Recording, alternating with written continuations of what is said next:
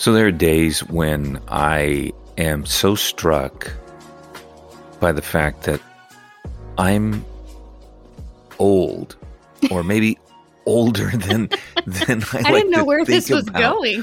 well, you know, there's just there are things that you're like, oh, so yeah, that's what the kids are listening to, and some of it I absolutely love, right? And and then there are other things, or you know, maybe it's just you know, whatever your your knees are creakier than you wanted them to be that morning, or whatever it is. You know, now I'm sounding like I'm decrepit, so yeah, um, I was gonna say I don't have that impression of you. yeah, well, no, but there are certain um there's certain things that are happening in our world that you you you you you want to know more about and you want to learn about because other people are talking about them. And I'm just going to say for the most part I can kind of jump into something and and sort of learn or at least bluff my way through and go, "Oh yeah, I got a little bit of that." hmm I got to tell you, today's topic is one of those that I'm fascinated with, but it I get lost one, two, maybe three sentences in. Same. It's me too. Don't worry. Okay, so you can you can feel maybe it's not old then. Maybe it's just I'm maybe it's uh I'm just not keeping up with this or uh maybe I just don't have the brain power. I don't know. I don't know if Um, it's that. For me, it's more um, if you're familiar with that bell curve of adoption, we are Yeah. so far left on that curve still, Yeah. meaning that I don't even know that we would use terms like early adopters. I think we're still in the innovation stage of Oh the yeah. amount of people that understand what this topic is is so small that it's really easy to feel like you're the only one that doesn't know what's going on okay. even though i think most of us don't know what's going on Okay. Thanks for making me feel better. I, I think I even feel a little bit younger now. So that's great. This has been a great opening. so what are we talking about yeah let's give them a clue Um, well, today we're going to talk about cryptocurrency and um, it, you know, what it is, a little bit of of uh, you know maybe where it came from. I was really uh, encouraged by learning some of the motivation of some of those who are in this, which is not as mercenary as I anticipated. Is that a fair thing to say?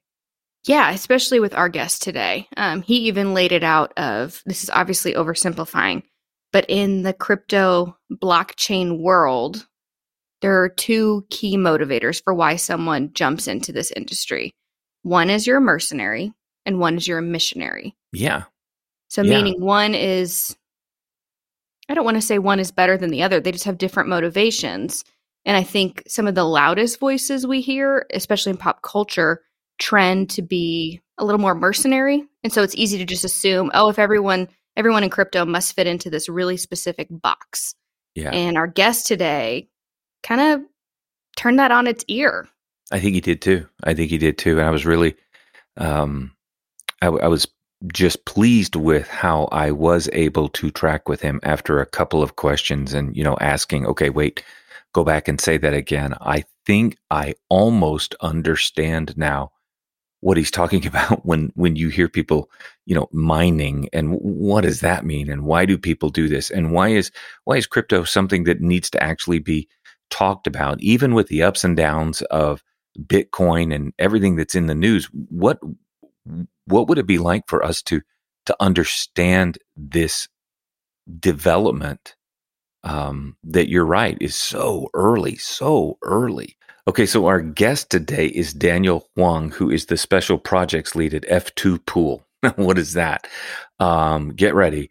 Yeah, He, this is the world's largest Bitcoin mining pool and the second largest Ethereum mining pool. Both of those are cryptocurrencies. Both of those are names that we've heard. And it's really possible that none of those words have meaning to us yet.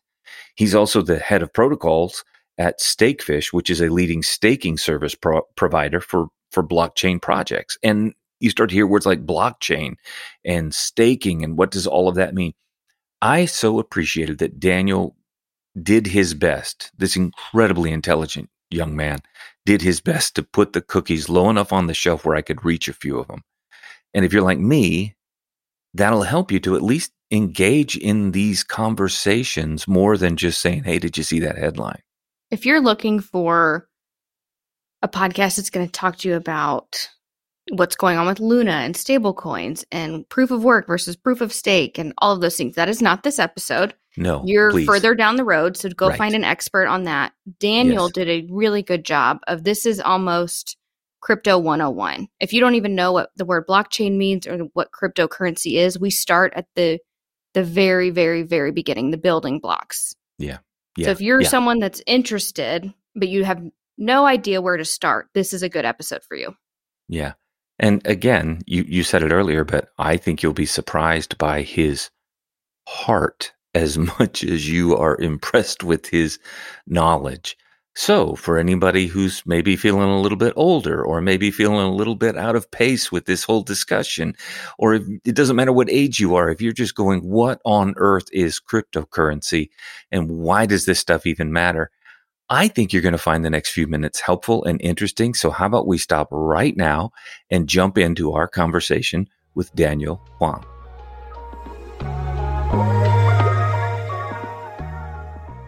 Daniel, before we get into really um, a huge amount of questions I have about uh, cryptocurrency, give us a little bit of background on on you and like who you are, some of the story of how you got to where you are in this world and and and kind of doing what you're doing these days.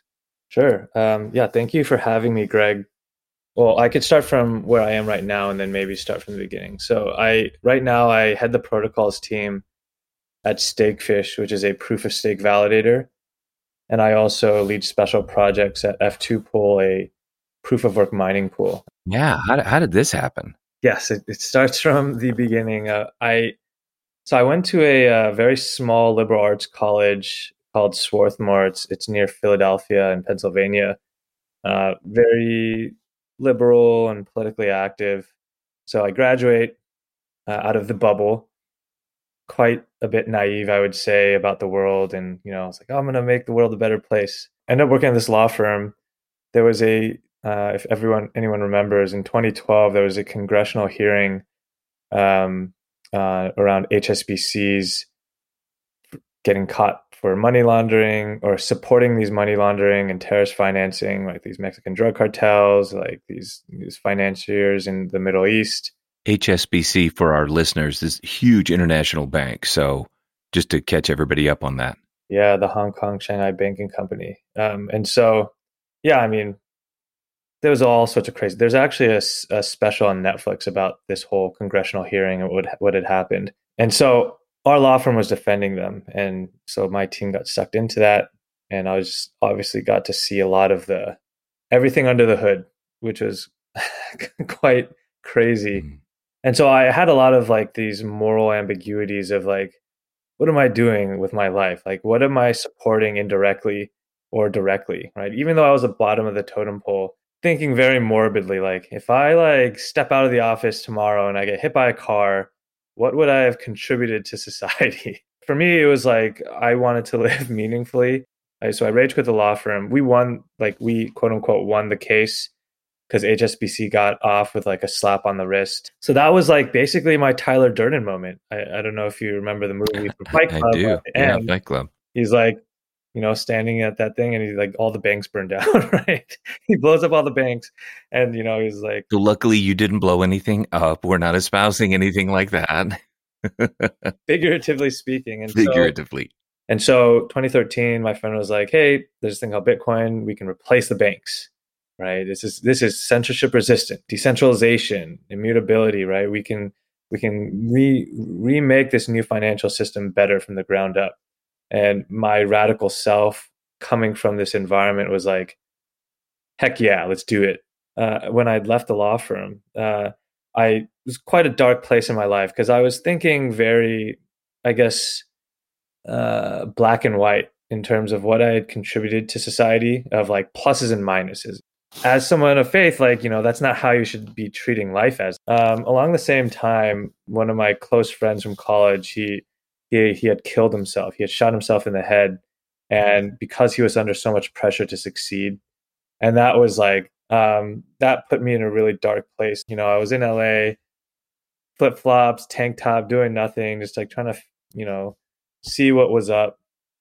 And kind of like give myself a mental break. A typhoon hit in the Philippines in, the, in November of that year. Let, let me do try to do something good. So I flew over. I ended up working with like this non non governmental organization, an NGO. They specialize in going to like these remote, ultra poor areas. So I tagged along. I remember I was taking a break and I met this like a bunch of these kids. And this one kid was like, he was 10 years old. His name was Charles. And he was like, I like math. And, you know, I'm Asian. I'm like good at math because I was like born with it. But like, what kid likes math? And so I, I asked him, like, okay, what are you learning in school? And he's like, I don't go to school. And I'm like, how do you learn math? And he's like, well, my friends who could afford to go to school, they come and teach me. I sold a lot of my Bitcoin. I got them desks, chairs, computers, like well, these laptops, and then and eventually over time, I got them gas generators, internet, and on and on. Right. The idea was that if you have like this place that has internet and people will come to it, then more foot traffic means that there's going to be people who go and frequent like the the store that sells a bit of food, right? And then and then you have more money to build more infrastructure. So then they eventually that did work. They eventually built like wells. They started doing these ecotourism things, microfinance, and I and over time, and I still do.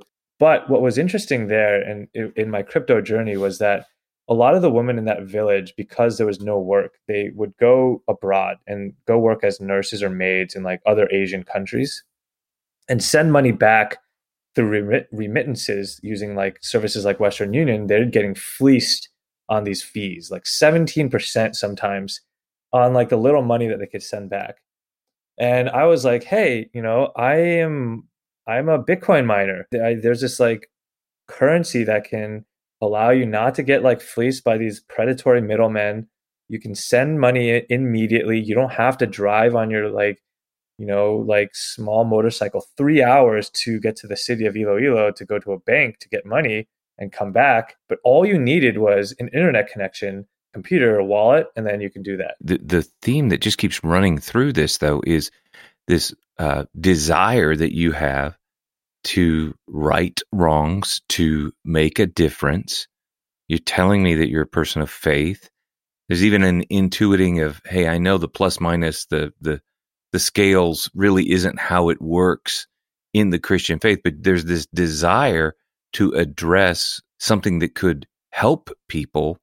And I think I'm hearing you say that one of the things with cryptocurrency, one of the potential social goods is to cut out a middleman who is slicing off these various fees in the middle of a transaction, particularly for people who are underbanked uh, and and have less, if if not zero, of those resources.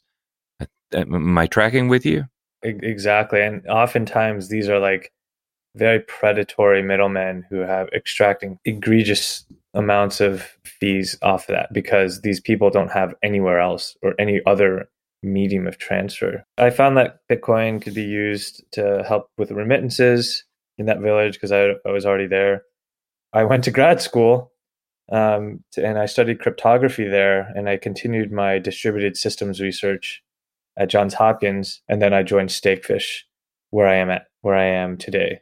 That's the journey. Um, do we start with explaining blockchain, or do we start with the origin of Bitcoin? I know they're all connected.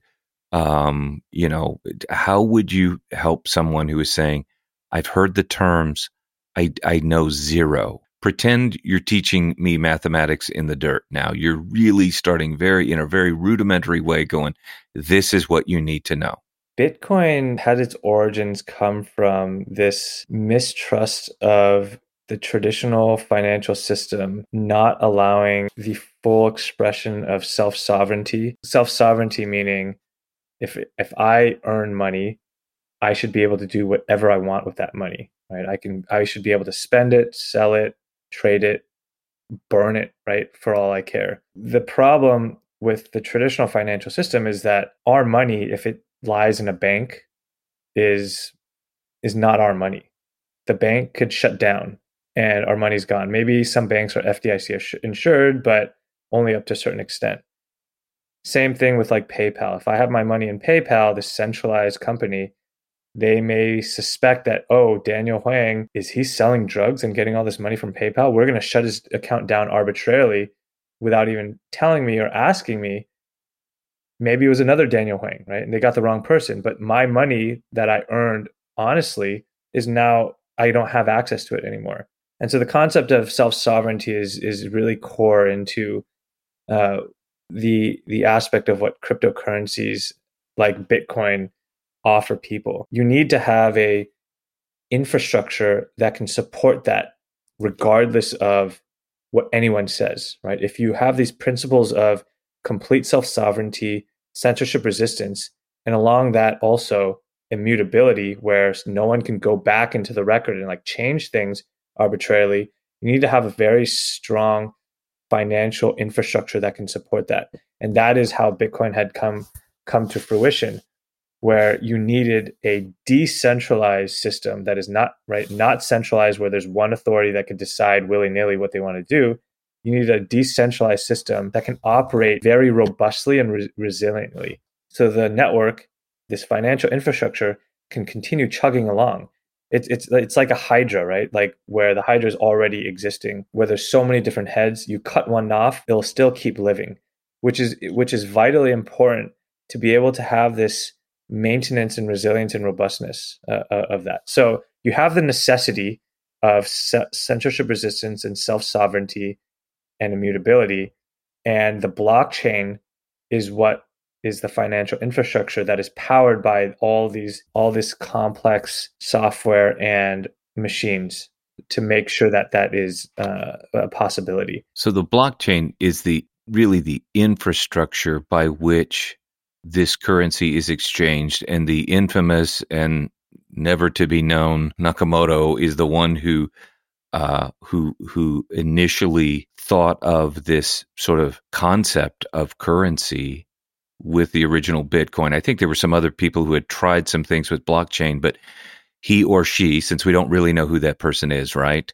Exactly. Um, is is uh, is is the one who who put this technology to use in the service of this, what we'll call a currency. But it's a currency that is not dependent on a Federal Reserve. It's not dependent on a bank. It's not dependent on anything like that. So, is it fair to say, Daniel, that kind of one of the one of the threads of DNA in the in the origin of well, at least Bitcoin, probably all cryptocurrencies, is a sort of a a, a libertarian kind of a bent of is that a fair way to put that for folks that might understand that term? Yeah, it is. I think a lot of um, original Bitcoiners were quite libertarian. I, I will say, I, I, think it's big props to like you recognizing that there were a lot of attempts before Bitcoin, and, and I think that history is really important to um, highlight because there have been many, many attempts by a lot of like very smart and intelligent cryptographers that had attempted these types of systems like eCash, uh, DigiMoney, and, and, and whatnot. But it was actually the consensus mechanism that Satoshi Nakamoto et al. Had had come up with that really allowed Bitcoin to kind of work. And I think also timing was really important around like the 2008 2009 time where there was basically an all-time low confidence in our financial system for what had happened I'm, I'm trying to put the cookies on a lower shelf where I can reach them. So let me make sure when you say a consensus mechanism, this is that sort of there are many peer kind of a peer to peer there are many peers in this ecosystem who are validating and i don't know in my head it's like a checks and balances sort of thing and they are they are in this together to verify and validate that hey what's happening here is legit am, am I am I close on that? You are right. I think that's closer to what we are seeing on the proof of stake system. But um, for Bitcoin's proof of work system, yes, it's a bunch of machines talking to each other, and the consensus mechanism is basically making sure the machines are all agreeing on the same type of data that they're seeing. And what are they agreeing on? Uh, I'm sorry, I'm just are they agreeing this is legit? This is a legit transaction. Exactly. Yeah. And so like okay you know, if you have a physical dollar bill, you can only spend it once, right? Remember when we had checks? I do. I can't believe you're old enough to remember what a check is, Daniel. I'm actually not that young, but but um but like you can have like you have a bank account that has let's say five dollars, but you can literally write two checks for five dollars and give them to right. two different people. Um, and so, right, that's like an example of what you would say is double spending. But in this system that you're describing, um, all of that gets verified in in the blink of an eye and so that eliminates that kind of fraud. Exactly and that is like the crux of this verification system where we have consensus proof of work consensus.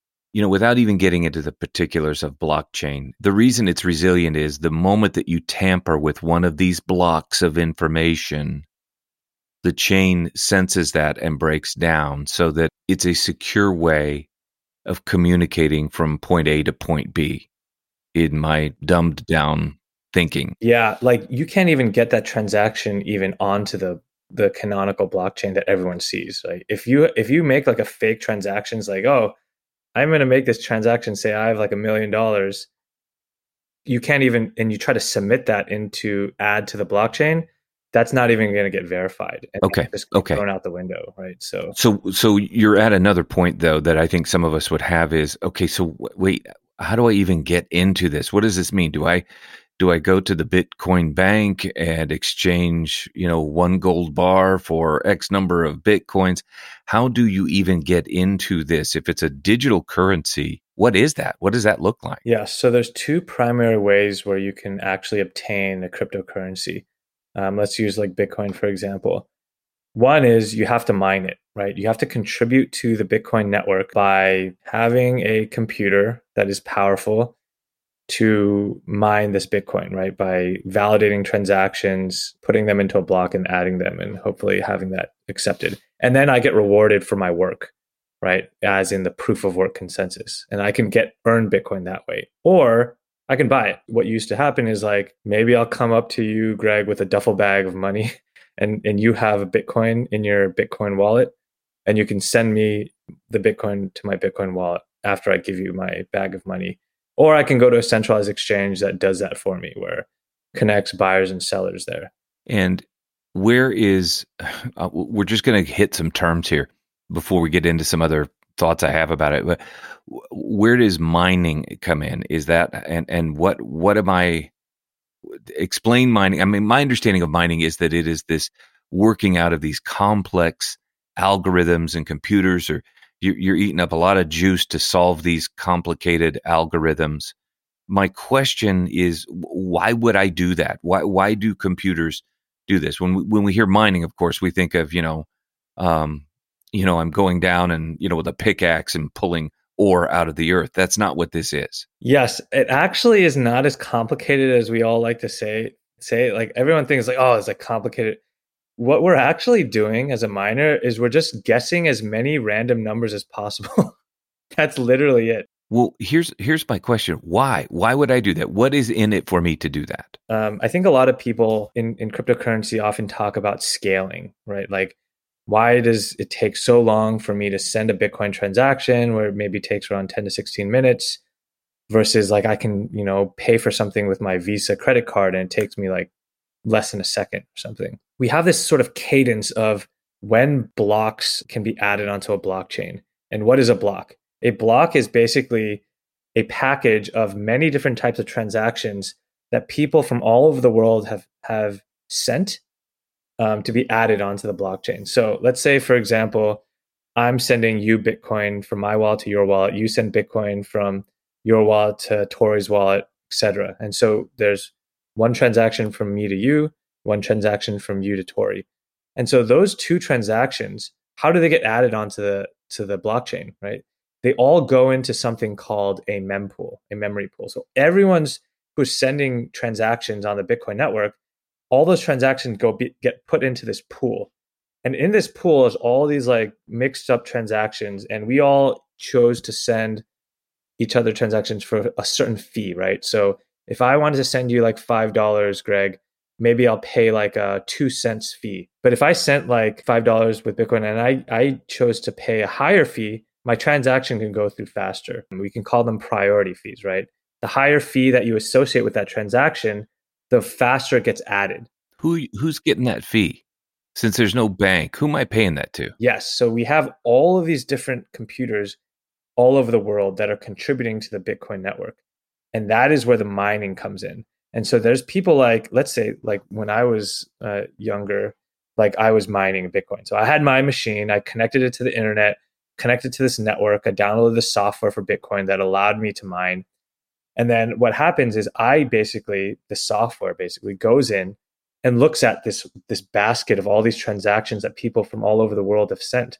And I go and pick up a bunch. Like I go, like, okay, I'm gonna pick up like these 50 or 53 different transactions and I'm gonna bundle them all up into a block.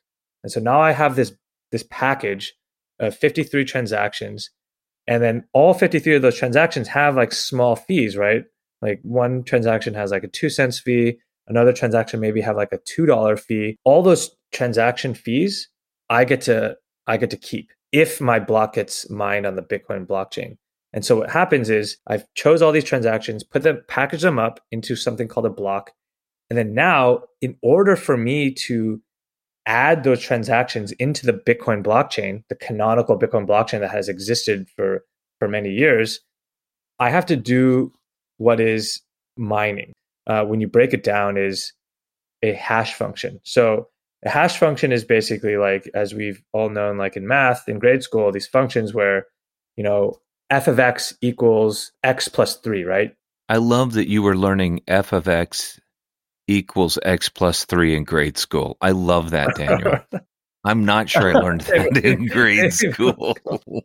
but it basically it's something goes in, something comes out. If you put in some of these inputs, right? So I ha- I have this package of transactions I'm going to put those package of transactions into this function. In goes that package of transactions, like the 53 things in this block.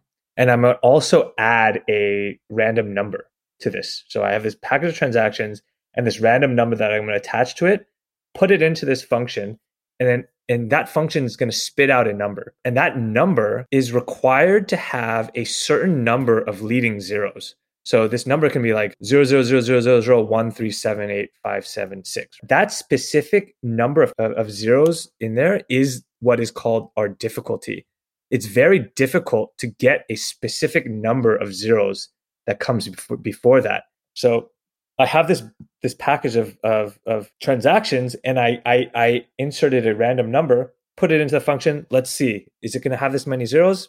Okay, it didn't work. So I have the same transactions put another number. And your computer is doing this. Your your program is doing this. Exactly. And then it's basically what people say is like this complex mathematical formula algorithm. It's just me guessing as many numbers as physically possible to see what output satisfies the Bitcoin's software's difficulty. So when you get it solved, then what? Yes. So when I get it solved, I'm happy. Then I go, everyone, I have this, this package of transactions. I have this number that I guessed correctly to give me the set of trailing zeros out of this hash function. I'm going to broadcast this to everyone at the speed of light of the internet, right? Everyone around the network that is also doing the same thing that I'm doing, I'm going to say, hey, I got this, I got this block. I have the successful hash, verify it. Everyone verifies that, that block gets added onto the blockchain and then I get rewarded my Bitcoin. It seems to me, I'm trying to put it in a metaphor that I can use. The blockchain is a, the, the goal is for it to be a very secure, hack free, corruption free bridge that is built with all of these planks that a transaction can walk across. And what you are doing when you are mining is you are contributing your individual computing power to help generate a plank on this bridge that is going across. And there are other people, when you think you've got a sturdy plank, because of your own, your computer solved the whatever, you're now putting that out there to other people who are sort of verifying and going, yep, nope, that needs to be on the bridge we're going to keep walking across the bridge. Exactly. Exactly. Okay. And you get paid for that plank. That's why you are mining. Exactly. You want to be able to make sure that the blockchain can't be like quote unquote hacked or like altered, right? Because there's this concept of immutability, right? Once it's there, it's there. You can't change it. And that's why it's so valuable to have this like historical record that cannot be changed. The more computers and the more ha- what we call hash power, right? Because these hash functions are what we're solving. The more hash power that we have on this network, the more difficult it is to hack and change because you need at least more than 51% of all that computational power to be able to like make a make a change in it that people don't agree with. And and it, it becomes almost impossibly expensive to be able to have all that computational power because energy costs money to be able to change stuff on the blockchain. So immutability is very secure there, at least for Bitcoin, because the network is so big and there's so many machines contributing.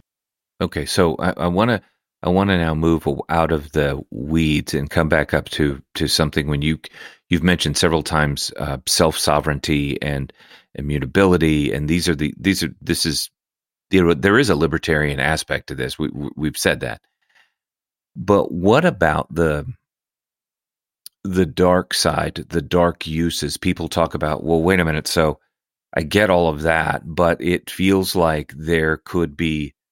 I get the accountability in the mining and in all of the verification, but what do you say to people who would say, "Well, crypto is it, it's it's uber anonymous and that's why the bad guys always use crypto. Yeah that's a that's a really good point and it's something that we also um, deal with on the proof of stake side which is not bitcoin but these new cryptocurrencies. And ethereum for example i think a lot of people have heard of ethereum is transitioning from proof of work which i just described which is energy intensive to proof of stake which is very energy not intensive. I, I really love that you kind of touched on self sovereignty and anonymity because we've been seeing a lot of these experiments play out on on the proof of stake side, which I live in a lot, where self sovereignty dictates that you can do whatever you want with your own money. And and I think this has a lot of ties into this concept of that I was hit in the face with when I was working at the law firm of zealous representation, right? Both good guys and bad guys have to be zealously represented by, let's say, these attorneys, right? You can't have subjectivity come into it because immediately when you have subjectivity come into it, whoever is deciding what is right or wrong at the top can be corrupt and then it's going to be unfair. Crypto provides anonymity, right? You you don't have to go through like a know your customer process that is very in- involved with like these anti-money laundering schemes that these regulators have. Which right, which is good, right? Because we don't want like terrorists able to easily send money because they're not obeying our the rules of our world that we all live in to have like a functioning society. But if, for example, there are cases where good people need to be anonymous because of whatever situation they're in or whatever oppressive government regime or society they're in, if they don't have that anonymity to be able to transact with money that they own and their bank, their local government bank is like shutting down and all my life savings is gone, then I can't do anything, right? That good that can come out of those people to have self sovereignty, bad people can also use just the same. You you can't have one one without the other. The immediate moment you take away anonymity from this system, you cannot have self sovereignty. Let's say you have a Bitcoin address, Greg, that is now doxed. Like I can see, who, I know this Bitcoin address belongs to you. If you are a very prominent person that has a lot of money, that has a lot of influence on whatever happens in society, you are not free to do with it whatever you want with your money anymore because people are watching you. Even if it's your money, your money moving, going to certain things because it's all transparent on the blockchain, no more self sovereignty for you. You don't have the full extent of that self sovereignty because that money itself has weight. If, for example, no one knew that that wallet belonged to you, you now have the ability because you're anonymous to do whatever you want with your money. That is true self sovereignty. And unfortunately, that does come with the ability for bad people to do things with that. You would suggest that the good is outweighing the potential for bad when it comes to this. Is is is that is that because your whole story started with someone who was feeling a sense of I want to do the right thing, I want to be involved with something that's making a difference. So you obviously think that what you are involved with, the potential for social good in this outweighs what seems to to many to be a really obvious potential for bad. Yes, and I and I, I think that perhaps can be justified by the fact that the bad the, the people that are trying to use this money anonymously, right? They're always going they're going to eventually need to exit somewhere. And you can always track that. And so I would say that the type of regulation that we've been seeing in terms of the tra- traditional financial system to catch these bad guys is is quite archaic in terms of the way that technology has evolved. We have now with the with blockchain technology the ability track down if we know that without any doubt this this account is bad, we can track it down and then the entire ecosystem that is governing this blockchain, we can go in and stop that. We don't it's not going to be like a treasure hunt for where this bad guy hid his dollar bills in a, under a bed sheet or hit it and put it onto these other little different bank accounts. Which I'm curious I'm, I'm curious, does that apply to Russian oligarchs right now? Can that sort of sussing out the bad guys or or or saying okay wait you're getting ready to cash out here is that happening now if a russian oligarch has like billions of dollars in bitcoin they can use that bitcoin wherever they want but if they try to cash that bitcoin out for fiat let's say at a centralized exchange and fiat just for our listeners fiat is is what we would call traditional currency versus cryptocurrency but yeah i mean that also gets in i feel like to a rabbit hole of is the russian oligarchs money also self sovereign, right? Like, right, it, right, it, right. Do they deserve that money, or is that is that money fairly theirs? I would say I'm quite a conservative to my beliefs in whether or not that money should be seized from them, but that that is, I think, up to the the ecos the blockchain network. So, for people who are still saying at the end of our conversation here, are going, okay, so I I I don't really have a background in investing. I know zero about coding. I I I, I don't understand a lot of this. Um, is cryptocurrency something that people will need to become more um, literate in this language and and fluent in this language? Mass adoption will maybe come in a form where people don't know they're using cryptocurrency, or they maybe they may know, but they won't have to deal with a lot of like the clunky user interfaces or user experiences that a lot of early adopters have had to struggle with. So you can just like download an app, buy some Bitcoin or Ethereum or whatever cryptocurrency, and then transact with it, like buy and sell stuff at a store or whatnot. That I think that's what I think total mass adoption is. You think that's coming? Yes. Yeah. And with, with 1,600 different, or however many there are, cryptocurrencies, will there be uh, will there be one, two, three, ten of these that emerge as okay? They're the ones that the world is adopting, or we will continue to see just so many of these things. There's obviously like the few like Bitcoin or Ethereum that are really the ones that are kind of pioneering the way to to be used as these like robust, resilient, secure settlement layers to have like these financial transactions go through, and also a lot of other fascinating applications. But I, I would say, even though I, I did did mention that um, people will not understand they're using these these cryptocurrencies, the concept of cryptocurrency is that you need to understand the system you're using to actually make full use of what it offers you. We now are, are, are in the driver's seat, and so then if we're in the driver's seat, we should probably understand really how, how this stuff works.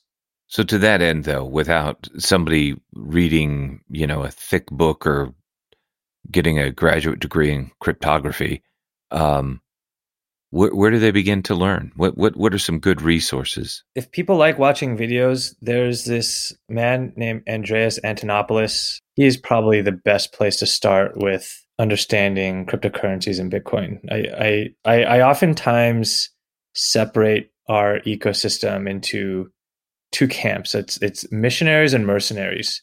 He's definitely a missionary, and, and I think he has like the right idea of like why this exists obviously if you want to read the bitcoin white paper that's you know primary source material right that you can read and understand it's something that i think is is extremely important to like know for yourself And we'll we'll put some of those things in the show notes. So so in in wrapping this up though, um, it sounds like you are particularly for those who are beginning to understand a little bit of this.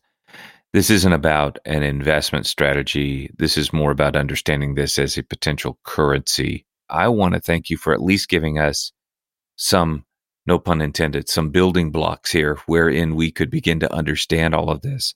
And um, you know, you referenced Tyler Durden early on. I, I will tell you, you have the first rule of Fight Club is you don't talk about Fight Club.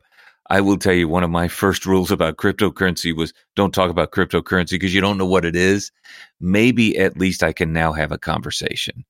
And um, as a person of faith, I want to begin to actually to to think this through when it comes to social good and when it comes to to a, a accountability and when it comes to a lot of these things. So I appreciate you getting us down that road of this conversation, Daniel, um, and giving us quite a lot to think about. I think it's fair to say that you are hopeful about the future of crypto and what it can do for good in the world. Yeah, I, I definitely am. The all the benefits and properties that are afforded by the technology of cryptocurrency and blockchain allow for more effective ways of social good. As I as I mentioned before, good behavior in the cryptocurrency system is incentivized.